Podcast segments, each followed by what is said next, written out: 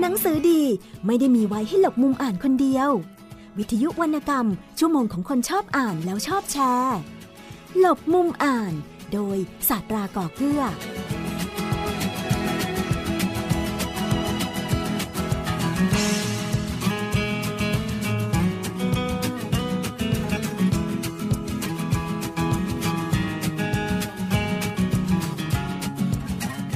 สวัสดีครับคุณผู้ฟังครับต้อนรับคุณผู้ฟังเข้าสู่ช่วงเวลาของรายการหลบมุมอ่านกับผมศาสตราก่อเกื้อและที่นี่วิทยุไทย PBS ออนไลน์ www.thaipbsonline.net ครับฟังได้พร้อมกันผ่านสมาร์ทโฟนด้วยนะครับรวมถึงหน้าจอ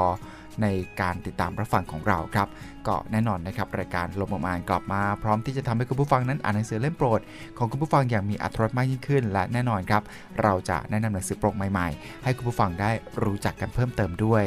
ไม่บ่อยครั้งนะครับที่หนังสือจะเป็นการเขียนขึ้นมาโดยความไม่ตั้งใจจากการประสบพบเจอเหตุต่างๆนานาครับวันนี้หนังสือ1เล่มที่จะมาแนะนำให้คุณผู้ฟังได้รู้จักแล้วก็หาอ่านกันก็เป็นเหตุบังเอิญเหมือนกันครับที่ผู้เขียนนั้นไปพบเห็นภาพถ่ายสมัยโบราณกว่า100 ปีแล้วก็บุคคลในภาพถ่ายนั้นก็มีหน้าตาละไม้คล้ายกับลูกศิษย์ของตัวเองที่กำลังสอนอยู่ด้วยนะครับจึงเป็นที่มาของหนังสือเล่มนี้ครับหนังสือข้ามภพข้ามชาติซึ่งวันนี้เราจะได้พูดคุยในช่วงเวลานี้กันครับคุณผู้ฟังครับและในช่วงเวลานี้ครับอยู่ในสายกับเราพร้อมแล้วครับเจ้าของนามปากกาครูข้างวังสวัสดีครับครับสวัสดีครับแล้วก็สวัสดีคุณผู้ฟังทุกคนด้วยนะครับครับผมครูข้างวังชื่อจริงนามสกุลจริงของคุณครูชื่ออะไรครับครูชื่อพงษ์พันธ์นามสกุลเวชรังสีครับนักเรียนเรียกครูก้องกันจนติดปากเลยครับครับขออนุญาตเรียกครูก้องเหมือนกันได้ด้วยนะครับยินดีครับครับผมคุณครูตอนนี้มีงานเขียนกี่เล่มด้วยกันนะครับงานเขียนเรื่องนี้เป็นเรื่องแรกเลยครับแต่ว่าในเฟซนี่จะเขียนเล่าให้ลูกศิษย์หรือเพื่อนทางเฟซอ่านบ่อยๆครับแต่ไม่เคยมาบังเอิญมาเป็นเล่มอย่างนี้ครับรู้สึกยังไงบ้างครับที่อยู่ดีๆงานเขียนของเราที่เราได้มีการเขียนแล้วก็ถ่ายทอดเรื่องราวหรือว่าอาจจะเกิดจากความไม่ได้ตั้งใจว่าจะต้องมาเป็นรูปเล่มขนาดนี้แล้วปัจจุบันมาเป็นรูปเล่มแล้วก็มีหลายๆคนรู้จักเรามากยิ่งขึ้นก็เป็นธรรมดาของคนธรรมดานะครับที่จะรู้สึกตื่นเต้นมากเลยทุกทีเวลาคุยกับบรรดาแอดมินนะครับคือลูกศิษย์ก็ทุกคนก็ร้องว้าวมันสุดยอดจริงๆเลยคือตื่นเต้นครับตื่นเต้นแล้วก็รู้สึกดีใจมากครับครับผมเลยทำให้เราคิดว่าเราควรจะมีการพัฒนาฝีมือมากยิ่งขึ้นไปอีกหรือเปล่าครับหลังจากที่เราได้มีงานเขียนที่ได้รับความนิยมคือถ้าในแง่ของการเขียนในจริงๆแล้วเนี่ยนะครับถ้าบอกตรงๆเนี่ยผมก็ไม่ได้คาดหวังว่าผมจะต้องดำเนินการเขียนต่อไปนะครับเพราะว่าเขียนเรื่องนี้เนี่ยคือตั้งใจสอนนักเรียนเท่านั้นเองนะครับแต่เผอิญพอมันหลุดออกมาแล้วก้าวมาถึงตรงนี้แล้วเผอิญมันเป็นที่ที่เราสามารถที่จะได้รับเกียรติจากคุณผู้อ่านนะครับให้เรามายืนตรงนี้ได้เนี่ยก็ต้องทบทวนเหมือนกันนะครับว่าเราจะดำเนินการเดินต่อไปในทางนี้ดีไหมถ้าดำเนินทางนี้ต่อไปเราก็คงจะต้องหาอะไรเพิ่มเติมใส่เราเยอะนะครับควรจะต้องพัฒนานะครับแต่ว่าพัฒนาในแง่ไหนนั้นอีกเรื่องนึงแต่จะพัฒนายังไงก็แล้วแต่ว่าเราต้องเขียนที่เป็นตัวของเรามากที่สุดนะครับเพราะบางทีการพัฒนาก็จะทำให้ไม่เป็นตัวของตัวเองนะครับครับต้องถือว่าครั้งนี้ก็ไม่ใช่ครั้งแรกด้วยเพราะว่าเล่มนี้ได้มีการตีพิมพ์หลายครั้งแล้วเหมือนกันน่าจะครั้งที่6แล้วครับครับผมเพราะฉะนั้นนะครับก็คงจะเป็นการตอบโจทย์แล้วก็อาจจะเป็นสิ่งหนึ่งที่ทำให้ตัวครูก้องเองอาจจะค้นพบตัวเองก็ได้ว่ามีความสามารถพิเศษด้านนี้ด้วยมีพรสวรรค์ด้านนี้ด้วยเคยคิดอย่างนี้หรือเปล่าครับก็ความจริงไม่ได้คิดนะครับก็เขียนด้วยความสุขเพราะว่าเป็นคนชอบอ่านแล้วก็ชอบเขียนมานานแล้วนะครับตั้งแต่สมัยเรียนนี้ครูบาอาจารย์ก็เคยแนะนำเสมอนะครับว่าเขียนส่งสำนักพิมพ์มั่งสิหรือว่าเวลาเขียนในเฟซเนี่ยนะครับก็เพื่อนพ้องน้องพี่หรือลูกศิษย์ก็เคยมาแซวๆว่ารวมเล่มสิรวมเล่มสิแต่ทุกครั้งก็จะขำเสมอว่าจะบอกอย่าเลยลงพิมพ์เขาเจ๊งคือนัวสังคมเฟซเนี่ยก็จะส่วนใหญ่จะให้กำลังใจชื่นชมกันก็ไม่ได้คิดว่ามันจะเป็นสาระอะไรจริงๆแต่พอมาถึงจุดนี้วันนี้ก็เริ่มรู้สึกว่าคำที่ครูบาอาจารย์หรือเพื่อนพ้องน้องพี่แม้กระทั่งลูกศิษย์ที่ได้พูดในเฟซเนี่ยแสดงว่ามันก็มีส่วนในการที่ทำให้เราค้นพบตัวเรามากขึ้นนะครับ บางทีอาจจะคิดว่าเป็นจังหวะเป็นความฟลุกแต่จริงๆก็ไม่ใช่หรอกครับเป็นฝีมือล้วนๆเลยในการเล่าเรื่องในผลงานเขียนครับผมเพราะฉะนั้นครับเรามาทราบถึงที่มากันดีกว่าสำหรับข้ามภพข้ามชาติทราบว่าไปจุดประกายจากการที่ได้ไปเห็นภาพหนึ่งขึ้นมาพอดีนี่นะครับผมเนี่ยเป็นคนชอบเข้าไปในเว็บไซต์ต่างๆนะครับไปดูไปอ่านเรื่องราวที่มีสาระนี้บังเอิญวันหนึ่งเนี่ยเข้าไปในกระทู้พันทิปพอดีตัวเองนี่ก็เป็นแฟนกระทู้พันทิปอยู่นะครับของเว็บนี้นะครับก็เข้าไปเจอกระทู้หนึ่งที่เขียนว่าเมืองไทยในอดีตนะครับก็เข้าไปดูก็ตื่นตะลึงมากว่าโอ้โหมัน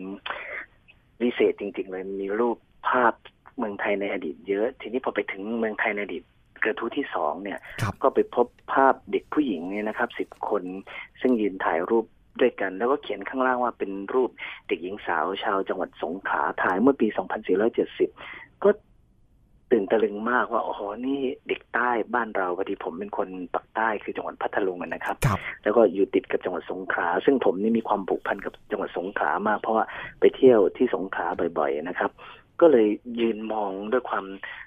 ตื่นเต้นเพราะว่าไม่เคยเห็นว่านี่คือสาวชาวใต้ต้อง80 กว่าปีมาแล้วเงี้ยนะครับไม่เคยเห็นเลยพอเห็นเสร็จก็รู้สึกว่าประทับใจนี้ยิ่งประทับใจมากขึ้นแล้วก็รู้สึกประหลาดใจมากขึ้นเพราะว่าเผอิญมีรูปเด็กผู้หญิงคนหนึ่งนั่งเป็นรูปที่นั่งอยู่แถวหน้านะครับริมซ้ายสุดเนี่ยเผอิญหน้าตามาละไม้คล้ายคลึงกับลูกศิษย์ที่กำลังสอนอยู่ที่โรงเรียนราชนันทาจารย์3 เสนวิทยาลัย 2ซึ่งผมกำลังสอนอยู่ในทุกวันนี้นะครับก็ตกใจนิดหน่อยว่าอ้าวทำไมเป็นความบังเอิญที่รูปของคุณยายท่านนี้สมัยในอดีตเมื่อ80 กว่าปีก่อนทำไมถึงได้ละไม้คล้ายคลึงกับลูกศิษย์เรามากๆก็เลยนึกสนุกขึ้นมาก็ก๊อปปี้รูปนี้เนี่ยนะครับก็เอามาให้เพื่อนครูในหมวดดูว่าดูรูปของเด็กอายุ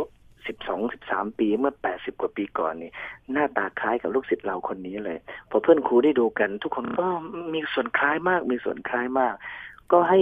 ห้ตัวของนักเรียนดูนะเขาก็ยิ้มนะครับก็รู้สึกเขาก็ตะลึงเล็กน้อยว่าไม่เหมือนหรอกค่ะแต่ว่าคล้ายแต่คนอื่นๆนี่ก็มองว่าคล้ายยิ่งโดยเฉพาะตอนเขาอยู่วัยเดียวกันเนี่ยคือตอนนี้ลูกศิษย์เนี่ยอยู่ม.6 แล้วตอนที่เขาอยู่วัยเดียวกันประมาณม.1 ม.2 นะครับกับในรูปเนี่ยเขาจะผอมๆลักษณะแบบนี้เลยซึ่งครูบาอาจารย์ที่เคยเห็นเขาบอกเขาคล้ายมากก็เลยคุยกับเขาเล่นๆว่าเขาชื่อออนหรือชื่ออรวรรณเป็นชื่อจริงๆในเรื่องของเขาเลยนะครับก็คือชื่อจริงของเขาด้วยก็บอกออนรูปเนี่ยมันเป็นรูปสมัยอดีตเนี่ยมันดูดิมันน่าแปลกนะที่มีคนหนึ่งที่หน้าตาคล้ายกับออนในยุคนี้ออนในยุคนี้กับเด็กคนนั้นหน้าตาคล้ายกันมากก็เลยผมคิดแตกยอดออกมาว่ามันจะสนุกแค่ไหนนะถ้าเป็นตัวของหนูเนี่ยที่เคยเกิดมาเมื่อชาติก่อนคือเป็นคนเนี้ยเป็นเด็กผู้หญิงคนเนี้ยแต่ว่าอดีตพอผ่านไปเสร็จก็ได้ตายแล้วกลับมาเกิดใหม่เป็นเธอเนี่ยมันสนุกน่าแบบเนี้ยมันน่าสนใจก็คุยกันหัวเราะเล่นๆเนี่ยนะครับก็เลยรู้สึกว่ามันน่าจะเอาเรื่องนี้มาเขียนอัมลูกศิษย์ดีกว่าในเฟซเพราะปกติเนี่ยผมก็เป็นคนชอบอัมลูกศิษย์อัมคนรอบข้างอยู่เสมอนะครับก็น่าจะเขียนอัมลูกศิษย์แต่ว่าเขียนอัมโดยความตั้งใจเพื่อที่จะให้ลูกศิษย์ได้อ่านแล้วเขาได้รู้จักคิดวิเคราะห์แยกแยะซึ่งปัจจุบันนี้นี่รัฐบาลเนี่ยก็ได้สนับสนุนเรื่องนี้นะครับเป็นนโยบายว่าครูเวลาสอนนักเรียนเนี่ยเด็กไทยเราเนี่ยไม่ค่อยจะรู้จักวิเคราะห์แยกแยะหรืออะไรสักเท่าไหร่นักก็เลยนึกขึ้นมาว่าเราน่าจะเอาเรื่องนี้ไปสอนเด็กดีกว่ามันจะได้ประโยชน์กว่าการที่เอาเรื่องอื่นๆที่ไม่สนุกไปสอนเด็กเรื่องนี้พอเด็กอ่านแล้วเนี่ยในโซเชียลเนี่ยเราต้องดูว่าเด็กเนี่ยคิดยังไงวิเคราะห์ยังไงแยกแยะยังไงว่าเป็นเรื่องจริงหรือเปล่าก็เลยเอาไปเขียนเป็นตอนแรกว่าเนี่ยอรวรรณหรือลูกศิษย์คนนี้นะครับเขาสามารถที่จะเหมือนกับคล้ายๆกับสัมผัสกับจิตวิญญาณหรืออดีตได้สามารถรู้ในเรื่องราวในอดีตได้นะครับก็พอเขียนไปตอนแรกเนี่ยพออ่านไปก็ตกใจว่าเดี๋ยวมันคล้ายเกินไปเดี๋ยวอรวรรณก็จะได้รับผลกระทบก็เลยไปเขียนปลอไว้ข้างล่างว่าเรื่องทั้งหมดนี้ไม่ได้จริงนะผมโกหกเท่านั้นเองนี้พอลูกศิษย์เข้ามาอ่านก็หัวเราะกันแล้วก็ที่เหนือกว่านั้นก็คือเพื่อนพ้องแล้วก็มีครูบาอาจารย์ที่เคยสอนตั้งแต่สมัยเรียนสวนสุนันทานี่ก็เข้ามาหัวเราะแล้วก็บอกว่าสนุกอัมแล้วบางคนก็ถามว่าจริงหรือเปล่ามันเป็นเรื่องจริงแล้วมาอัมหรือเปล่าก็บอกก็อ่านปลอแล้วกันแล้วพอ คนชอบมากก็บอกว่าให้เขียนต่อสิตอนสองก็เขียนต่อตอนสองตอนสามมาเรื่อยจนพอตอนสามก็ได้รับเกียรติจากอาจารย์มากนะครับจากสวนสุนันทาคืออาจารย์ที่เคยสอนคืออาจารย์ดวงฤดีอดจันทึกกับท่านศาสตราจารย์ชมนาทกิจขันธ์นะครับก็บอกว่าชอบมากเขียนต่อเลยก็เลยตั้งใจเขียนเลยครับตั้งแต่นั้นแล้วก็วางโครงเรื่องให้มากขึ้นแล้วก็ตั้งใจเขียนจนถึงตอนที่5พอถึงตอนที่5ก็ลูกศิษย์เนี่ยนะครับทีมงานเนี่ยครูปอยซึ่งเป็นแอดมินปัจจุบันเนี่ยก็เอาไปแชร์พอไปแชร์ได้2วันก็ปรากฏว่ากลายเป็นแพร่กระจายไปจนถึงวันนี้ครับไม่ได้ตั้งใจเลยครับครับครับแล้ววิธีการผูกเรื่องของเราเนี่ยครับเรามีการอิงอะไรยังไงบ้างนะครับหรือว่าเราคิดขึ้นมาเองหมดเลยอ๋อก็เรื่องนี้ผมเริ่มต้นจากตั้งใจคิดไงครับว่าเวลาเราจะเขียนให้เด็กจุดประสงค์เนี่ยคือตั้งใจให้เด็กอ่านแล้วก็คิดแล้วก็วิเคราะห์เพราะฉะนั้นเนี่ยเราควรจะเอาเรื่องที่มันเกิดขึ้นจริงๆผสมกับจินตนาการนะครับแล้วลองดูซิว่าเราเขียนแล้วเนี่ยเด็กเขาจะสามารถแยกได้ไหมว่าอันไหนจริงหรืออันไหนไม่จริงแต่ผมไม่ได้ตั้งใจว่า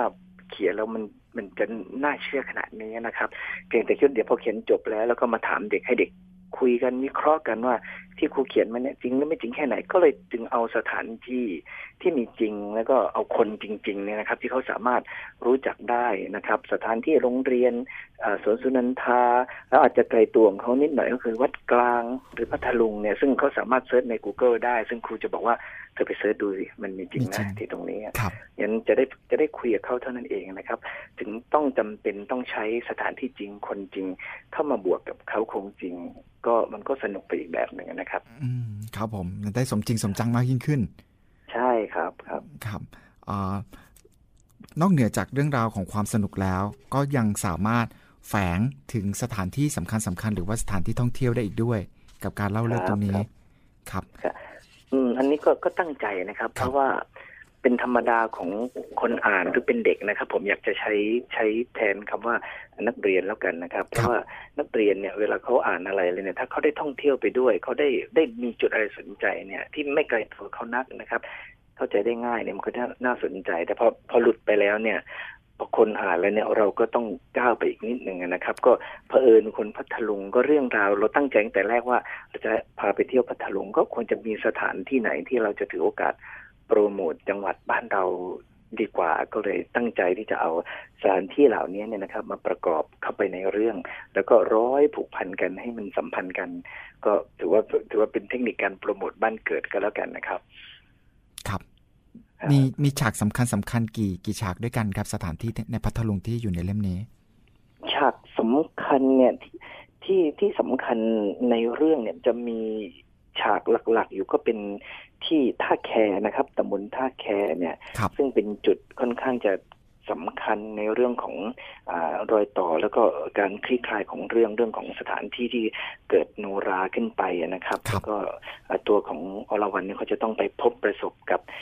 เรื่องความมหัศจรรย์นะครับก็คือในวัดท่าแคซึ่งเป็นสถานที่ที่โนราภาคใต้ในใจความสำคัญเพราะเป็นที่แรกที่เริ่มต้นเกิดมีโนราของภาคใต้ขึ้นมานะครับแล้วก็มีสถานที่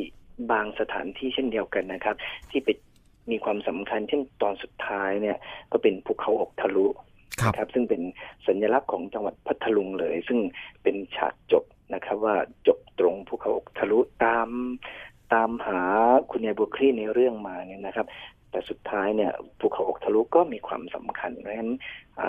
เรื่องสำคัญในเรื่องนี้กับสถานที่สำคัญของพัทลุงก็จะเกี่ยวพันต่อเนื่องกันครับซึ่งจริงๆที่พัทลุงนอกเหนือจากวัดท่าแคแล้วก็เขาอกทะลุแล้วยังมีที่อื่นๆอีกใช่ไหมครับอาจารย์ครับมีนะครับมีในเรื่องก็เขียนไว้ตั้งแต่ทะเลน้อยนี่ทะเลน้อยเป็นส่วนหนึ่งนะครับอาจจะไม่ได้เป็นฉากสำคัญแต่เป็นส่วนหนึ่งของเรื่องที่ตัวละครต้องดำเนินการตามหาตัวละครสำคัญคือคุณยายบัวคลี่นะครับก็เป็นฉากของทะเลน้อยซึ่งเป็นทะเลนกน้ำทะเลสาบที่ใหญ่ที่สุดในประเทศไทยแล้วก็เต็มไปด้วยดอกบัวนะครับสีสวยแล้วก็นกนานาพันธุ์ซึ่งในฤดูเมษายนนะครับช่วงเดือนเมษายนนี่จะสวยมากถ้าคุณผู้ฟังอยากจะไปลองเที่ยวดูนะครับจะพบได้เลยว่าโอ้ตลอดทะเล ทะเลนกน้ำเนี่ยมันจะสวยงามมากนะครับเพราะบัวนี่จะแดงเต็มไปหมดเราพบกับนกนานาพันธุ์ได้นะครับเป็นแหล่งที่สำคัญแห่งหนึ่งของพัทลุงนะครับอันนี้ต้องอยากโปรโมทนะครับอีกที่หนึ่งที่จะต้องไปตามหาก็เป็นที่ลำป่ำซึ่งเป็นทะเลสาบน้ำจืดซึ่งมีวังเจ้าเมืองพัทลุงอยู่ซึ่งสวยงามนะครับเป็นสถาปัตยกรรมบ้านของภาคใต้ปัจจุบันนี้กรมศิลปากรก็อนุรักษ์เอาไว้แล้วนะครับซึ่งสวยงามมากแล้วก็เป็นทะเลสาบน้ำจืดมีอาหารอร่อยนะครับเลยไปก็เป็นสถานที่ที่เรียกว่าปากปราก็สวยงามมากเป็นแหล่งที่ใช้ยกยอทำเรื่องของประมงเนี่ยนะครับนักถ่ายภาพเนี่ยนิยมไปถ่ายรูปกันมากๆนะครับแล้วก็แหล่งใหม่ที่ผมอยากจะแนะนำก็คือตลาดใต้โหนดนะครับซึ่งเป็นตลาดชุมชนชนเมืองนะครับของพัทลุงซึ่งเป็นริมชนบทไปหน่อยนะครับซึ่งใช้วิธีการค้าขายแบบชาวบ้านจริงๆนะครับอย่างผักนี่ก็ไม่ใช้ผักที่มีสารเคมีจะเป็นผักพื้นบ้านจริงๆนะครับใช้วิธีการปลูกแบบดั้งเดิมแล้วอาหารก็เป็นอาหารที่ปราศจากสารเคมีทุกชนิดนะครับซึ่ง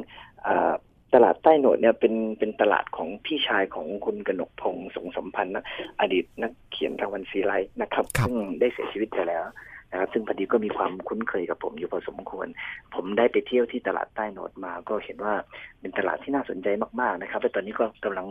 เป็นสถานที่ที่มีชื่อเสียงของพัทลุงอยู่ก็มาสอดแทรกนี่แหละครับสอดแทรกต่างๆในเรื่องให้คนได้รู้จักพัทลุงมากขึ้นครับครับนอกจากนี้ก็ยังมีวัดกลางด้วยวัดกลางนี่เป็นสถานที่แรกที่เริ่มเรื่องเลยนะครับคือเด็กๆทั้ง10คนเนี่ย อยู่ที่วัดกลางที่สงขลานะครับวัดกลางเป็นวัดที่น่าสนใจมากนะครับ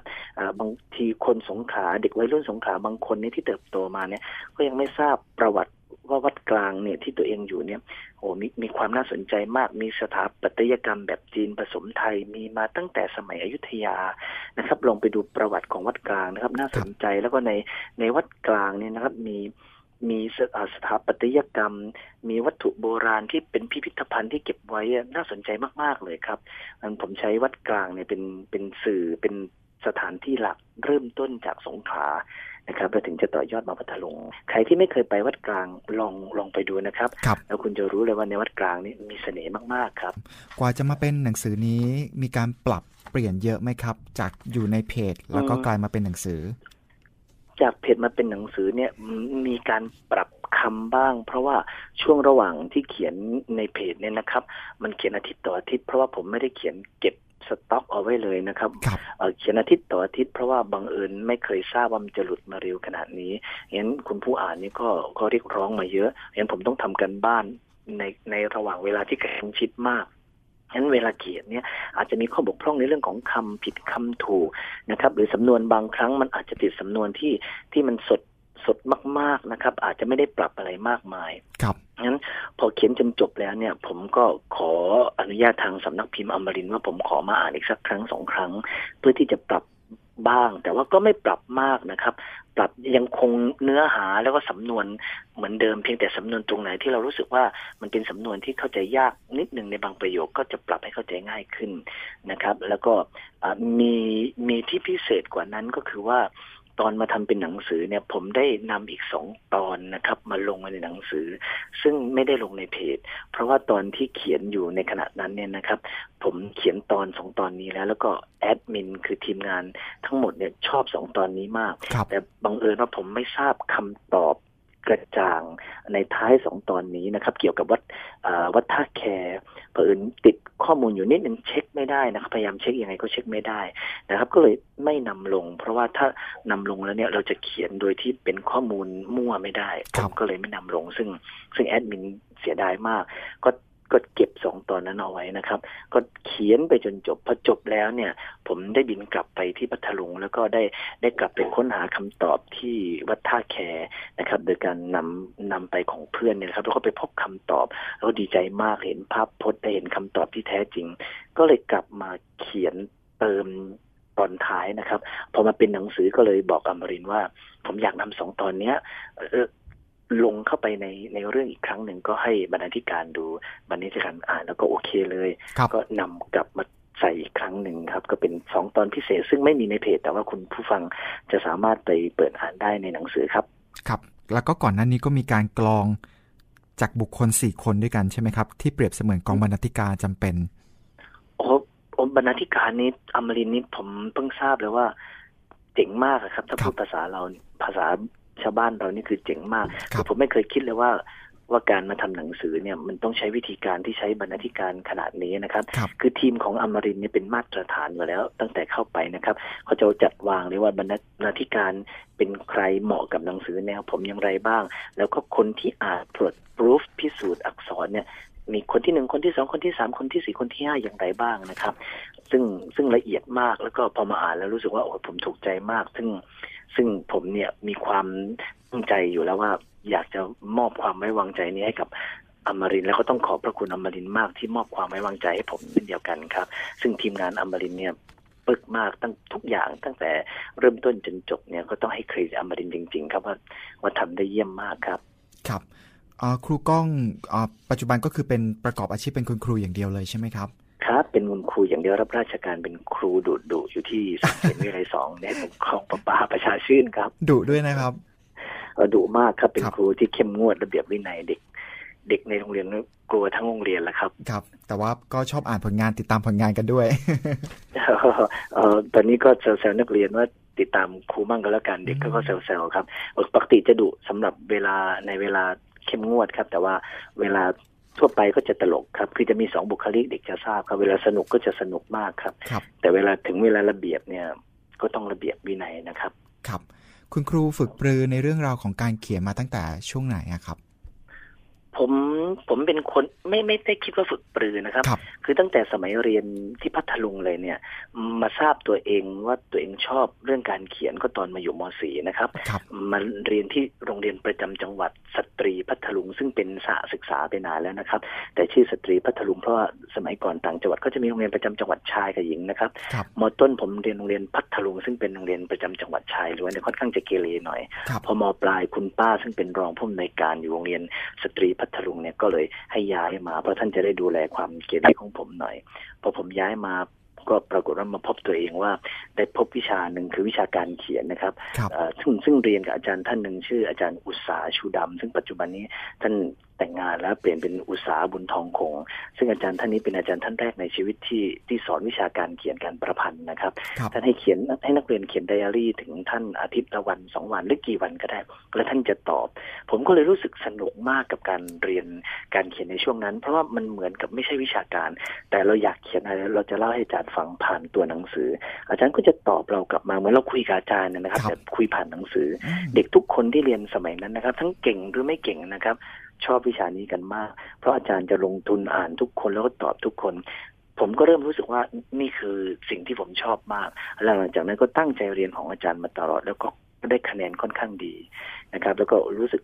ค้นพบเองว่าเราชอบเรื่องของการเขียนแต่ไม่ได้คิดเป็นเรื่องเป็นราวจนวันหนึ่งเนี่ยได้มาเรียนที่วิทยาลัยครูสวนสุนันทาซึ่งปัจจุบันนี้เป็นสถาบันราชภัฏสวนสุนันทานะครับ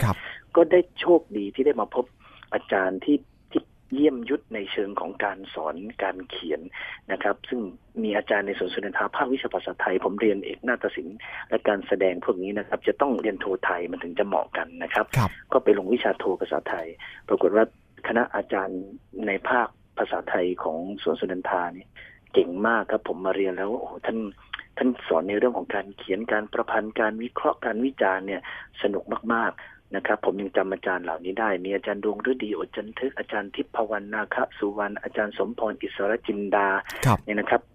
ล้วนแต่เป็นอาจารย์มือหนึ่งทั้งนั้นแล้วมีโอกาสดีที่ได้เรียนอาจารย์แล้วก็ไม่เคยทราบนะครับในขณะที่เรียนอยู่เนี่ยอาจารย์ก็ชมมาบ่อยว่าเขียนเก่งเขียนสนุกเขียนนะก็ดำเนินเขียนมาเรื่อยครับเขียนส่งอาจารย์เท่านั้นเองส่งงานพอจบมาเป็นครูเนี่ยห่างมาตั้ง20กว่าปีแล้วนะครับพอมีเฟซมาก็ยังเขียนสนุกเหมือนเดิมแต่ก่อนหน้านี้ก็เขียนนะครับเขียนลงวารสารโรงเรียนอะไรบ้างนะครับวันพ่อวันแม่วันอะไรก็แล้วแต่ก็พอมามี Facebook เนี่ยนะครับก็เขียนลง Facebook ทีนี้อาจารย์ทุกท่านเนี่ยที่เคยเป็นครูสอนผมเนี่ยนะครับก็เป็นเพื่อนเฟซเช่นเดียวกันอาจารย์ก็ตามมาอ่านก็คอมเมนต์บ่อยอาจารย์บอกนั่นนะครับเขียนรวมนั่นสิเขียนส่งเนี่ยสิก็ไม่ได้คิดมากจนถึงวันนี้นี่แหละครับถึงได้ทราบว่าอ๋อสิ่งที่อาจารย์พูดเนี่ยคือสิ่งที่อาจารย์ให้ทางแนวทางชีวิตของเราจริงๆแล้ววันนี้เราก็ได้โอกาสดีจาก คุณผู้อ่านนะครับที่ได้ไว้วางใจก็ต้องขอบพระคุณมากๆเลยครับถึงได้มาค้นพบตัวเองว่าเราก็อาจจะพอจะเขียนอะไรให้คนได้อ่านได้บ้างครับแต่อาจจะไม่ได้เก่งอะไรมากมายนักเพียงแต่เผอิญโอกาสดีช่วงเวลาดีเรื่องเหมาะเจาะพอดีมันเป็นความบังเอิญโดยประจวบเหมาะและบวกกับความชอบของเราด้วยก็เลยโชคดีไปครับนอกเหนือจากการชอบขีดเขียนแล้วน่าจะชอบเรื่องของการอ่านด้วยใช่ไหมครับอ๋อชอบครับชอบอ่านได้หลายแนวนะครับก็อ่านได้หลายแนวแต่ที่ชอบมาเลยเนี่ยชอบมากๆจะเป็นหนังสือแปลครับหนังสือแปลพวกหนังสือหักมุมหนังสือที่มีแนวแปลกๆนะครับชอบแต่สมัยก่อนเนี่ยที่ชอบมากเลยเนี่ยคือหนังสือไทยๆเริ่มต้นจากการอ่านหนังสือไทยก่อนนิยายไทยเรื่องสั้นไทยนะครับแต่ที่ประทับใจมากๆเลยเนี่ยก็คือของคุณอัศสิริธรรมโชตินี่อ่านทุกเล่มครับแล้วก็อ่านเล่มนั้นหลายครั้งเป็นแรงบันดาลใจมากที่ทำให้ผมรู้สึกว่าตัวหนังสือเนี่ยทำให้ผมมีชีวิตได้ของคุณอัศสิริธรรมโชติเนี่ยนะครับผมชอบมากๆแล้วก็พออ่านจากคุณอัศสิริแล้วเนี่ยก็ค่อยเปลี่ยนมาเรื่อยๆครับเปลี่ยนมาจนปัจจุบันก็ชอบอ่านหนังสือแปลมากๆครับเล่มโปรดที่อ่านอยู่นะขณะนี้คืออะไรครับเล่มโปรดมีหลายเล่มนะครับคือถ้าของคุณอัศสิริธรรมโชตินี้ผมเป็นเล่มโปรดของผมทุกเล่มเลยครับแต่ว่าเล่มโปรดจริงๆเลยเนี่ยที่ชอบมากๆเลยเนี่ยมีอยู่เรื่องนึงครับชื่ออัศจรรย์แห่งชีวิตเป็นเรื่องสั้นๆของเมืองนอกที่แปลมานะครับเป็นเรื่องที่เกิดความมหัศจรรย์จริงๆในชีวิตของคนในแต่ละเรื่องเขาเอามารวมหลายๆเรื่องในเล่มเดียวกันครับเกือบร้อยเรื่องละมั้งครับอ่านแล้วโอ้โหประทับใจมากแล้วเป็นเรื่องที่รู้สึกว่ามันมหัศจรรย์มากในชีวิตคนเราที่ได้พบอะไรที่มันแปลกมันไม่น่าเชื่อแต่มันเป็นไปแล้วซึ่งเป็นข้อมูลจริงของคนที่เมืองนอกที่เขาเขียนส่งมาให้สำนักพิมพ์ครับแล้วเขาก็จัดรวมอันนี้เป็นเล่มโปรดมากๆเลยครับครับที่ว่าแปลกสุดแล้วเป็นจริงนี่คืออะไรบ้างครับจากหนังสือเล่มนั้นทุกเรื่องมันเป็นจริงหมดเลยครับในเรื่องนี้นะครับที่เป็นความอัศจรรย์อ่ะเช่นสามีภรรยาคู่หนึ่งนี้ที่จากกันในระหว่างสงครามโลกนะครับพอจากกันเป็นนานมากหลายสิบปีมากไม่ทราบว่าพลัดพรากไปอยู่ที่ไหนแต่วันหนึ่งนี้ได้กลับมาพบกันด้วยพรมผืนเดียวที่ภรรยาถักนะครับซึ่งมันเป็นเรื่องน่าแปลกมากซึ่งภรรยานี่มานั่งรออยู่ตรงหิมะอะไรอย่างเงี้ยครับเผอิญมีรถเมล์มาจะไปสมัครมันน่าทึ่งเป็นเรื่องทุกเรื่องที่น่าทึ่งมากเลยครับคือทุกเรื่องที่อ่านไปเนี่ยในอัศจรรย์แห่งชีวิตเนี่ยมันเป็นเรื่องที่ว้าวทุกเรื่องเลยแต่พิมพ์นานแล้วปัจจุบันนี้ผมเที่ยวตามหาหนังสือเล่มนี้อยู่เพราะว่าเล่มไหนที่ชอบนี่จะซื้อเก็บเอาไว้หลายๆเล่มครับผมรู้สึกถ้ามีคุณค่าแล้วอยากเก็บเอาไว้ครับครับก็เป็นหนังสืออีกหนึ่งเล่มที่ก็คงจะหยิบมาอ่านทบทวนหลายๆครั้งเรื่อยๆใช่ไหมครับชอบมากๆครับครับผมถ้าเกิดในแง่ของการเป็นคุณครูด้วยคุณครูกล้องนี่มีวิธีการอย่างไรครับที่จะทำให้ลูกศิษย์ของเราเนี่ยครับมีลักษณะแล้วก็มีนิสัยในการรักการอ่านเหมือนกับตัวครูกล้องนะครับมีเทคนิคอะไรที่จะบอกเขาบ้างผมเนี่ยจะมักจะเล่าให้เขาฟังก่อนเด็กสมัยนี้เนี่ยสื่อเยอะนะครับแกมีหลายสิ่งหลายอย่างเป็นปัจจัยที่ทำให้แกไปสนใจเยอะมากกว่าตัวหนังสืองั้นถ้าที่ผมสอนมาเนี่ยถ้ายื่นหนังสือไปให้แกแล้วบอกอ่านเนี่ยจะไม่ค่อยประสบความสำเร็จผมอาศัยเทคนิคว่าผมชอบจะเล่าให้แกฟังก่อนคือจะเล่าให้นักเรียนฟังก่อนโดยทั่วไปเล่าอะไรก็ได้เล่าเรื่องที่สนุกแล้วพอเด็กให้ความสนใจคือเด็กเนี่ยการรับสื่อโดยการฟังกับสายตาที่สัมผัสจากเราเนี่ยจะดีกว่าที่เขานั่งอ่านโดยที่เขาจะต้องใช้สมาธิสำหรับเด็กที่ยังไม่มีสมาธิดีพอนะครับต้องใช้เทคนิคอย่างเงี้ยนี่พอเล่าไปแล้วเนี่ยเราจะเล่าบ่อยๆเล่าเรื่องนู้นเล่าเรื่องนี้จนนักเรียนรู้สึกว่าสิ่งที่เราเล่าเนี่ยมันสนุกมากแต่เราต้องคัดสรรเรื่องที่จะไปเล่าให้เขาฟังนะครับไม่ใช่เราสักแต่จะเล่าเรื่องอะไรก็เล่านึกอะไรก็ไปเล่าเวลาผมจะเล่าให้นักเรียนฟังผมจะเตรียมเสมอว่าเรื่องอะไรที่ประโยชน์กับเด็กเรื่องอะไรที่เด็กสนใจวัยใดเหมาะกับเขาเรื่องใดนะครับเพราะฉะนั้นเวลาไปเล่าให้เขาฟังเนี่ยมันก็ขึ้นอยู่กับเทคนิคของเราอีกว่าเราจะเล่ายังไงให้เขาสนใจพอเราเล่าไปสัก 3-4 เรื่องแล้วนี่พอเริ่มเรื่องที่ 5 เรื่องที่ 6เนี่ยเราก็จะเริ่มแนะนำครับแปลในเล่มนี้สิเราจะเล่าประมาณครึ่งเรื่องนะครับมันคำนำพอเล่าเสร็จปุ๊บอยากรู้ต่อไหมพอเขาอยากรู้ไปอ่านเล่มนี้เลยก็โอ้อาจารย์ไม่น่าเลยไปอ่านแล้วมาคุยกับครูมักจะเป็นแบบนี้ครับแต่เขาจะสลับไปเรื่อยๆครับบางทีเล่าตอนท้ายบ้าง แล้วก็ไปดูซิว่าตอนแรกไปอ่านในเรื่องนั้นซิว่าเป็นยังไงอย่างเช่นผมเคยเล่าให้แกฟังเรื่องมอมนะครับของท่านอาจารย์คึกฤทธิ์ปราโมชเด็กฟังกันตาแป๋วเลยนะครับแม้แต่มอปลายแล้วเนี่ยเพราะปัจจุบันนี้เด็กไม่ค่อยได้อ่านเรื่องนี้นะในแกฟังเรื่องชีวิตของสุนัขตัวหนึ่งเนี่ยนะครับในระหว่างสงครามโลกครั้งที่2นี่มีความผูกพันกับเจ้านายยังไงพอเล่าไปพอได้ครึ่งเรื่องพอเริ่มสนุกผมก็จะหยุดตรงนี้และแนะนำแกไปอ่านเลยนะนักเขียนคือใครมีความสำคัญอย่างไรให้เปิดเว็บไซต์เลยเพจเปิดอะไรได้เลยเขาก็จะเปิดอ่านครับเพราะฉะนั้นก็มักจะเป็นเทคนิคแบบนี้ครับที่จะดึงดูดให้เรียนอ่านหนังสือครับแล้วก็ประสบความสำเร็จด้วยก็น่าพอใจนะครับแต่เผอิญผมไม่ได้สอนวิชาภาษาไทยครับได้เป็นบางคาบผมสอนเรื่องการแสดงก็เทอมนึงได้สักครั้งสองครั้งนะครับเพราะว่ามันจะไม่ตรงหลักสูตรนะครับครับคุณครูสอนการแสดงอะครับตอนนี้ครับครับใช่ครับเป็นอยู่ในหมวดหมู่วิชาอะไรครับอยู่ในหมวดศิลปะนะครับสาขานาฏศิลป์ไทยและการแสดงจะแบ่งเป็น2อย่างนะครับมีนาฏศิลป์ไทยและมีการแสดงด้วยนะครับละครสร้างสรรค์ละครสากลครับครับผมย้อนกลับไปสมัยผมเด็กๆยังไม่มีวิชาเหล่านี้เลยสมัยก่อนไม่เดี๋ยวนี้มีวิชาแปลกๆเยอะแล้วก็ดีนะครับนักเรียนก็จะได้เลือกเรียนเยอะเลยครับครับการแสดงนี่คือที่คุณครูก้องสอนนี่คือยังไงครับหลักสูตรหรือว่าเรื่องราวที่สอนมันเป็นยังไงครับที่สอนอยู่ในขณะนี้ก็ถ้านึกถึงสมัยก่อนเนี่ยจะเป็นวิชานาฏศิลป์ไทยนะครับแต่นาฏศิลป์ไทยจะเป็นแต่นาฏศิลป์ของไทยแต่ปัจจุบันนี้เนี่ยถ้าง่ายๆเนี่ยเวลาดู The Star ดู AF ที่เขาเรียนการแสดงกันนะครับพื้นฐานการแสดงจะคล้ายๆแบบนั้นครับแต่ของเด็กเนี่ยก็จะง่ายกว่านักศึกษาหรือวัยโตขึ้นนะครับจะปลูกฝังให้เขารู้จักกล้าแสดงออกกล้าคิดแต่ไม่จำเป็นต้องไปแสดงขนาดนั้นแต่วิธีการเริ่มต้นคือเขาคิดอย่างไรเขากล้าแสดงออกอย่างไรเริ่มต้นกล้าแสดงกับเพื่อน2คนก่อนไป3คนแล้วสุดท้ายปลายภาคเขากล้าแสดงต่อที่ชุมชนมันก็จะมีเทคนิควิธีการที่จะหลอกล่อให้เขาสนุกกับการเรียนโดยที่เขาไม่ได้รู้เลยว่านี่คือการแสดงของเขามันจะมีวิธีการของมันอยู่ครับครับแสดงว่าจุดประสงค์แล้วก็วัตถุประสงค์ของวิชานี้นี่คือต้องการให้เด็กกล้าแสดงออกให้เด็กกล้าแสดงออกแล้วก็มีความมั่นใจในตัวเองครับวิชานี้แล้วเกิดสุนทรียะว่าสิ่งที่เขาแสดงไปเนี่ยมันคือความสุขมันไม่ได้ยากเลยครับคือจำเป็นไหมครับว่านักเรียนจะต้องแสดงออกมาแล้วให้คนดูนั้นเชื่อในสิ่งที่นักเรียนแสดงถึงขั้นนั้นเลยหรือเปล่าครับสำหรับผมถ้าเด็กมัธยมไม่จำเป็นนะครับแค่เขากล้าแสดงออกมาแล้วเขาได้ค้นพบตัวเองว่าเขามีความกล้าแสดงออกอันเนี้ยผมว่าคือสิ่งสำคัญในระดับหนึ่งแล้วนะครับแต่ถ้าเขากล้าแสดงออกให้คนได้ดูอีกเนี่ย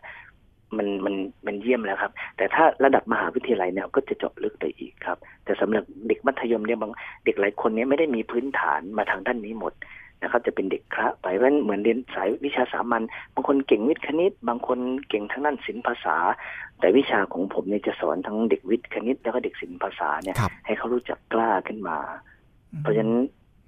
ในวัยของเด็กมัธยมนี้ถ้าเขาปกติเขามีความกล้าอยู่แล้วนะครับเพียงแต่ว่าเด็กส่วนหนึ่งเนี่ยเวลาเขากล้าเนี่ยนะเขาจะได้รู้หรือเปล่าว่าเขากล้าในทางที่ถูกหรือเปล่าและเด็กบางส่วนที่เขาไม่ค่อยกล้าแสดงออกแล้วเขาได้มาเรียนแล้วเขารู้เลยว่าอ๋อ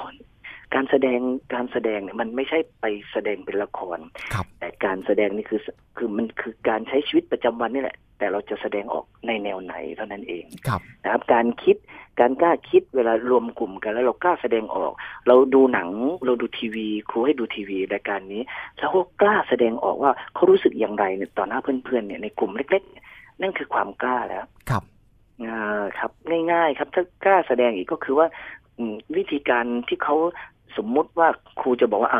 ให้โกหกเพื่อนยังไงก็ได้ให้เพื่อนเชื่อนั่งคุยกัน2คนหรือพูดเรื่องอะไรก็ได้เล่าเรื่องส่วนตัวซิแล้วให้เพื่อนเชื่อตัวเองเนี่ยเรื่องง่ายๆเนี่ยครับเรากำหนดให้เขาว่าเมื่อวานนี้เขาทำอะไรเขามีชีวิตเป็นอย่างไรบ้างเมื่อวันเสาร์ที่ผ่านมาเขาไปเที่ยวที่ไหนบ้างถ้าเขาเล่าแล้วเพื่อนนั่งฟังได้แล้วเพื่อนรู้สึกว่าอยากฟังต่ออันนั้นผมว่าเขาประสบความสำเร็จในระดับหนึ่งคือเขามีความมั่นใจในการเล่าให้เพื่อนฟังและเพื่อนเชื่อได้นี่คือพื้นฐานเล็กๆของการกล้าแสดงออกครับครับฝึกเล่าเรื่องด้วยการใช้ภาษาทุกสิ่งอย่างอยู่ในหมวดหมู่นี้หมดเลยนะครับง่ายมากครับง่ายมากครับครับผมมองว่าน่าจะต่อยอดได้นะครับสำหรับคำพบคำชาติเซตขึ้นมาเป็นละครทำเป็นบทละครอันนั้นคุณผู้อ่านก็คอมเมนต์มาเยอะนะครับซึ่งถ้าถามตัวผม ผมบอกตรงๆว่าเวลาผมเขียนเรื่องนี้นี่ผมจินตนาการมาจากเป็นภาพจากละครเล่นหนังนะครับเวลาผมจะก่อนเขียนนี่ผมจะนึกเป็นภาพจากหนังและละครแล้วว่าเรื่องมันจะดำเนินยังไงเพราะฉะนั้นผมถึงเขียนได้ง่ายครับครับผมซึ่งเหมือนครับถ้ามันพัฒนาไป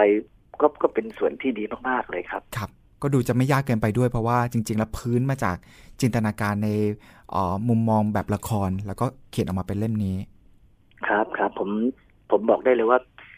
ผมหลับตามองถึงการดำเนินเรื่องเป็นตัวละครหมดเลยเป็นหนังเป็นละครหมดเลยครับแต่ว่ามันก็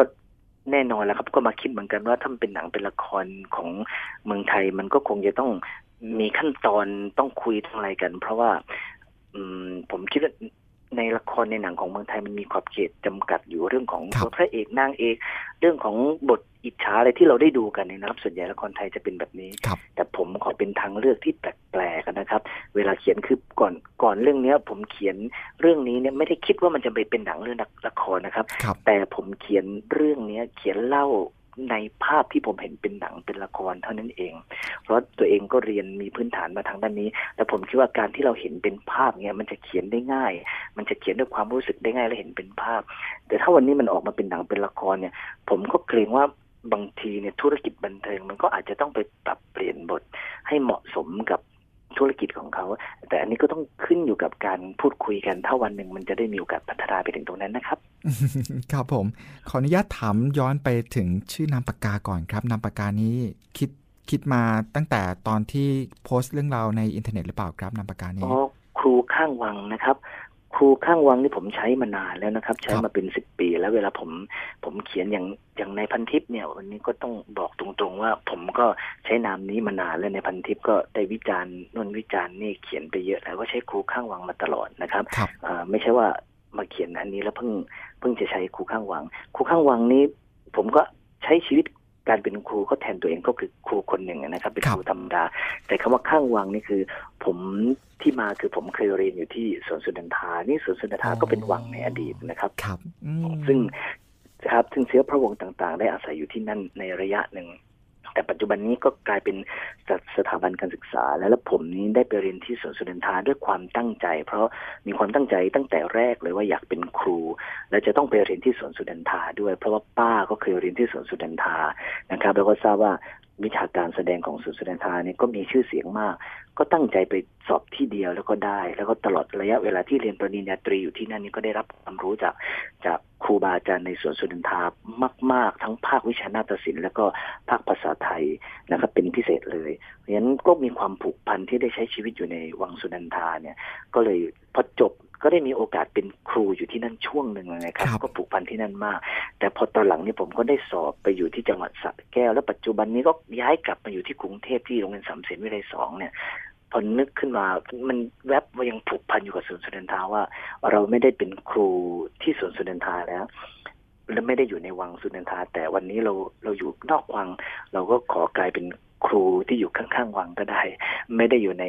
ร่มโพร่มไทรของพระนางเจ้าสุนันทากุมารีรัตน์นะครับแต่ว่าก็อยู่ใกล้ๆท่านก็ได้ครับก็รู้สึกภูมิใจเหมือนกันอยู่ที่ไหนก็สร้างชื่อเสียงให้ท่านได้ครับก็เลยกลายเป็นที่มาว่าครูข้างๆวังนั่นแหละครับครับตอนเป็นนักศึกษาเองก็จริงจังกับการเรียนด้วยใช่ไหมครับเลยได้สามารถไปสอบชิงทุนในการเผยแพร่วัฒนธรรมที่ญี่ปุ่นด้วยโอ้ขอบพระคุณมากทำกันบ้านคุณทำกันบ้านนะครับก็ค่อนข้างจะตั้งใจนะครับแต่จริงๆความตั้งใจเนี่ยก็ได้รับผลประโยชน์มาจากเพื่อนกับครูบาอาจารย์มากกว่านะครับคือผมโชคดีที่ได้มาเรียนกับเพื่อนๆนาฏศิลป์สวนสุนันทาซึ่งเพื่อนๆนี่ช่วยเหลือมากนะครับน่ารักมากๆช่วยสนับสนุนผมและผมก็ได้พบครูบาอาจารย์ในภาคนาฏศิลป์ที่ตั้งใจเขี่ยวเข็นผมมากทีเดียวซึ่งเรียกว่าเป็นแม่ครูก็ว่าได้เลยนะครับจนสุดท้ายก็ตอนปี3ก็สอบชิงทุน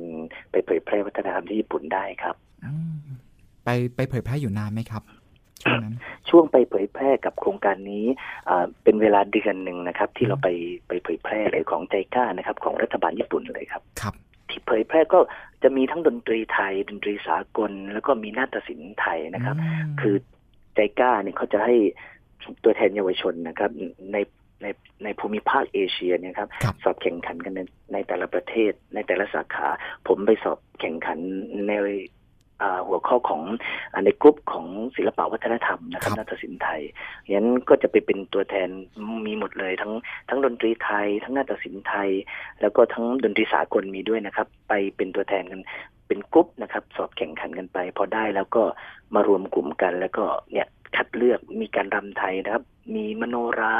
นะครับมีรำสี่ภาคมีรำราวดวงเดือนแล้วก็มีไทยผสมกับ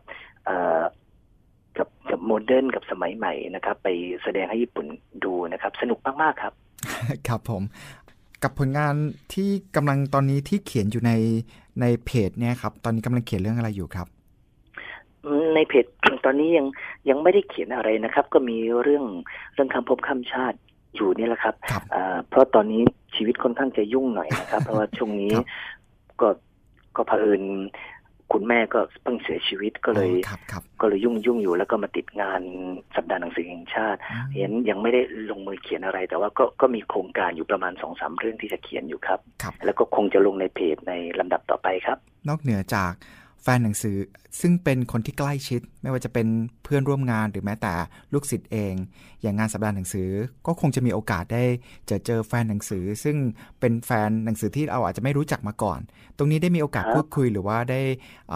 รับคำติชมอะไรยังไงบ้างไหมครับอ๋อถ้าเป็นลูกศิษย์ลูกหาเนี่ยแน่นอนนะครับส่วนใหญ่ลูกศิษย์ก็จะชมเป็นธรรมดาอยู่แล้วเพราะเป็นครูลูกศิษย์กันนะครับโดยเฉพาะลูกศิษย์จากสวนสุนันทาเนี่ยอดีตลูกศิษย์เนี่ยเยอะมากนะครับมาให้กำลังใจแต่ถ้าเป็นคุณผู้อ่านนะครับเป็นแฟนเพจเนี่ยในระดับหนึ่งเนี่ยเราได้คุยกันในเพจอยู่บ่อยครั้งแล้วนะครับเพราะว่าพันวันจริงๆนี่ที่มาเนี่ยก็มักจะเป็น 90% มักจะเป็นแฟนเพจนะครับส่วนใหญ่จะเป็นคนเหล่านี้เลยจะมีบ้างที่บางท่านที่เพิ่งอ่านแล้วก็มาคอมเมนต์ต่างๆเนี่ยผมก็ต้องกราบขอบพระคุณแฟนเพจมากนะครับที่ได้ให้คำนิยมมากๆนะครับแต่จริงๆแล้วเนี่ยผมกับลูกศิษย์เนี่ยทีมงานเนี่ยผมคอยบอกเสมอว่าถ้าใครติมาเนี่ยรีบเซฟเอาไว้นะเราจะได้ดูว่าเขาติเราเรื่องอะไรบ้างเราจะได้พัฒนาต่อไปคำชมเนี่ยเหมือนน้ำทิพย์ชโลมใจนะครับแต่คำติเนี่ยนะครับคำติเรียกติเพื่อก่อเนี่ยอันนี้คือแรงผลักดันที่เราจะพัฒนางานของเราต่อไปไม่ใช่ว่าเราไม่ฟังคำติของใครครับเราให้ความสำคัญหมดเลยแต่ว่ามันเป็นโชคดีมากๆที่เผอิญที่ผ่านมาเนี่ยแฟนเพจเนี่ยค่อนข้างจะให้กำลังใจเยอะต้องกราบขอบคุณไว้ณที่นี้ด้วยนะครับครับผมส่วนตัวแล้วน้องที่อยู่ในรูปนะครับที่มาปรากฏตามสื่อว่ามีหน้าตาละไม้คล้ายคุณยายในอดีตส่วนตัวของน้องเองเขารู้สึกไงบ้างครับที่ตอนนี้แหมหน้าของน้องนี่ก็เป็นที่รู้จักกันค่อนข้างเยอะทีเดียวก็แรกๆเลยที่ลงเพจใหม่ๆเขาก็สนุกนะครับเขารู้สึกขำนะครับก็สนุกดีแต่ก็ผมก็คุยกับเขาบ่อยๆนะครับมาคุยกันส่วนตัวว่าเราจะอะไรยังไงนะเราจะตกลงกันว่ายังไงเขาก็จะคุยกับผมนะครับผมก็จะคุยกับเขาบ่อยโดยเฉพาะจะคุยกันในเพจข้อความส่วนตัวผมก็จะคุยเขาแบบครูจะดำเนินเรื่องแบบนี้นะออนนะเขาก็โอเคออนขนาดนี้ได้ไหมแค่นี้ได้ไหมเขาก็จะโอเคค่ะอาจารย์ตรงนี้แต่พอไปช่วงนึงที่มันหลุดไปเลยไปจนคนรู้จักเยอะนะครับที่อ่านเป็นแสนเนี่ยพอเขาออกไปไหนก็อาจจะมีคนสนใจบ้าง เขาก็เริ่มรู้สึกว่าก็ผวาเหมือนกันก็มาคุยเหมือนกับอาจารย์หนูแปลกๆกับคนนะที่หันมามองไม่รู้ว่ามองเพราะอะไรครับ ก็เลยต้องสอนเขาไปว่าคนเนี่ยที่เขาหันมามองเราเนี่ยมันมีไม่มากหรอกหนึ่งคือคนที่แปลกหน้าเราว่าเราเป็นใครหน้าตาคุ้นเคยกับวันที่2เราอาจจะมีความเป็นดาวอยู่ก็ได้นี้ปกติอรวรรณนี่แกเป็นเด็กนักแสดงนาฏศิลป์อยู่แล้วเป็นคนที่มีความสามารถเยอะครับเล่นดนตรีเก่งทำอะไรเก่งชอบประกวดนู่นประกวดนี่ก็อธิบายแกฟังง่ายๆว่านี่แหละวันนึงเนี่ยเวลาเธอชอบดาราเนี่ยแล้วเธอไปกรีดกราดเขาเนี่ยเวลาเธอไปเจอเขาเนี่ยเธอมองเขาเนี่ยเขาก็ยิ้มตอบรับอย่างเงี้ยเขาไม่รู้จักว่าเธอเป็นใครแต่วันนี้ออนเองอาจจะเป็นดาราไปโดยที่ไม่รู้ตัวแล้วแต่เป็นดาราทางคนอ่านหนังสือเพราะฉะนั้นเวลาคนมองเนี่ยออนมีหน้าที่อย่างเดียวเลยคือออนต้องยิ้มให้เขาเพราะว่าความรอยยิ้มเนี่ยมันผูกความเป็นมิตรได้อยู่แล้วก็ค่อยๆอธิบายเขาฟังครับตอนหลังเขาเข้าใจแล้วก็ใช้ชีวิตแบบ ปกติครับเขาก็ไม่กดดันอะไรนะครับเพราะว่าผมกับอรวรรณเนี่ยได้มีการคุยกันอยู่ตลอดเวลาแม้แต่เมื่อสักครู่นี้ก็จะคุยนะครับว่าว่างไหมถ้าว่างไปงานสัปดาห์หนังสือชาติหน่อยเพราะว่าคนอยากเจอเยอะน่าจะหนูรู้จะทำไงเพราะทำงานทุกวันเลยครับปิดเทอมเขาก็ไปทำงานหาเงินเรียนค่าเทอมหาค่าเทอมเองแล้วโดยเฉพาะตอนนี้เขาจบม.6 แล้วก็ยุ่งเรื่องของการไปสอบเข้ามหาวิทยาลัยด้วยครับครับผมก็คงจะรอจังหวะโอกาสต่อไปนะครับเพราะว่าแฟนหนังสือก็คงอยากจะเห็นตัวเป็นๆเหมือนกันก็จะพยายามอยู่ครับเนี่ยลุ้นว่าออนลางานเนี่ยเดี๋ยวครูจ่ายค่าเบี้ยเองถ้าลาได้เหลือ2อาทิตย์ซ้ายเขาอยากไปนะครับเขาอยากไปมากเพียงเดียวเขาเป็นคนขยันเป็นคนพอปิดเทอมปุ๊บเขาจะไปทำงานเลยแล้วก็ค่อนข้างจะเลิกเย็นนะครับก็เลยรอลุ้นอยู่เหมือนกันครับว่าเจ้านายเขาจะให้เขาสลับวันได้ไหมถ้าสลับวันได้เดี๋ยวจะบอกข่าวดีเขาว่าวันไหนนะครับเสาร์เรือที่ไปพบกับอรวรรณได้ครับแต่ไม่เป็นไรถ้านอกจากนี้แล้วบางทีอมรินทร์อาจจะจัดพบแฟนเพจอีกครั้งหนึ่งนะครับอรวรรณคงจะต้องมาได้สักครั้งหนึ่งแหละครับครับครับผมด้วยความเป็นรายการหลบมุมอ่านครับที่เราจะนำเสนอเนื้อหาหนังสือแล้วก็ชวนคุณผู้ฟังหาที่เป็นที่โปรดในการหลบอ่านหนังสือในส่วนตัวของครูก้องเองเนี่ยครับมีมุมไหนเป็นมุมพิเศษในชีวิตที่ชอบหาหนังสือไปนั่งอ่านบ้างหรือเปล่าครับผมทราบว่าทุกครั้งเวลาอยู่ในร้านหนังสือหรือแผงหนังสือตามงานสัปดาห์หนังสือแห่งชาติหรือเดินไปที่ร้านนายอินนะซึ่งผมชอบไปเดินมากเนี่ยเวลาผมอยู่ที่ร้านหนังสือแผงเวลาผมเปิดหนังสือเล่มนึงเนี่ยเวลาเราจะอ่านว่าอยากอ่านเรื่องนี้ไหมผมก็เหมือนรู้สึกว่าผมอยู่กับหนังสือ1 คนกับ1เล่มเท่านั้นคือคนอื่นนี้ไม่ได้อยู่เลยรู้สึกตอนนั้นมันหลุดอยู่กับที่เวลาอยู่ตรงนั้นนะครับคือเคยขำเหมือนกันพออยู่นี่เราอยู่ร้านหนังสือนี่มันเป็นมุมเล็กๆอยู่ตรงนั้นแต่ถ้าโดยส่วนตัวแล้วเนี่ยไม่มีมุมไหนเป็นพิเศษนะครับที่จะชอบอ่านคืออ่านที่ไหนก็ได้นะครับสมัยก่อนตอนที่ มือถือเรายังไม่ก้าวหน้าขนาดนี้เนี่ยเวลาผมว่างนะครับไปไหนผมก็จะถือหนังสือถ้ามุมสบายหน่อยก็ที่บ้านบนเตียงนี่แหละครับอันนี้คือมุมที่ใช้บ่อยคือก่อนนอนก็เปิดอ่านอันนี้คือมุมที่ใช้บ่อยแต่ไม่ได้มีมุมโปรดเป็นพิเศษคือตรงไหนก็ได้ถ้าเราได้หนังสือโปรดเนี่ยนะครับกับมีเวลาว่างช่วงเวลาสักนิดสักหน่อยตรงนั้นก็เป็นมุมโปรดในการอ่านได้ครับครับคุณครูครับส่วนตัวแล้วคุณครูมีวรรคทองจากหนังสือเล่มโปรดเล่มไหนที่นำมาเป็นแนวทางในการดำเนินชีวิตบ้างหรือเปล่าครับถ้าให้คิดในเวลานี้นี่ก็อาจจะคิดไม่ทันสักเท่าไหร่นะครับแต่ว่าเพราะมันมีเยอะแต่ถ้าให้นึกถึงสองประโยคมีประโยค2ประโยคที่ชอบมากๆอยู่นะครับประโยคแรกเนี่ยมาจากหนังสือรวมคำคมบุคคลสำคัญนะครับก็คือจินตนาการสำคัญกว่าความรู้พอพูดแบบนี้ก็คิดว่าหลายท่านคงจะทราบมาจากไอน์สไตน์นะครับแต่จริงๆแล้วเนี่ยก็อยากจะบอกว่า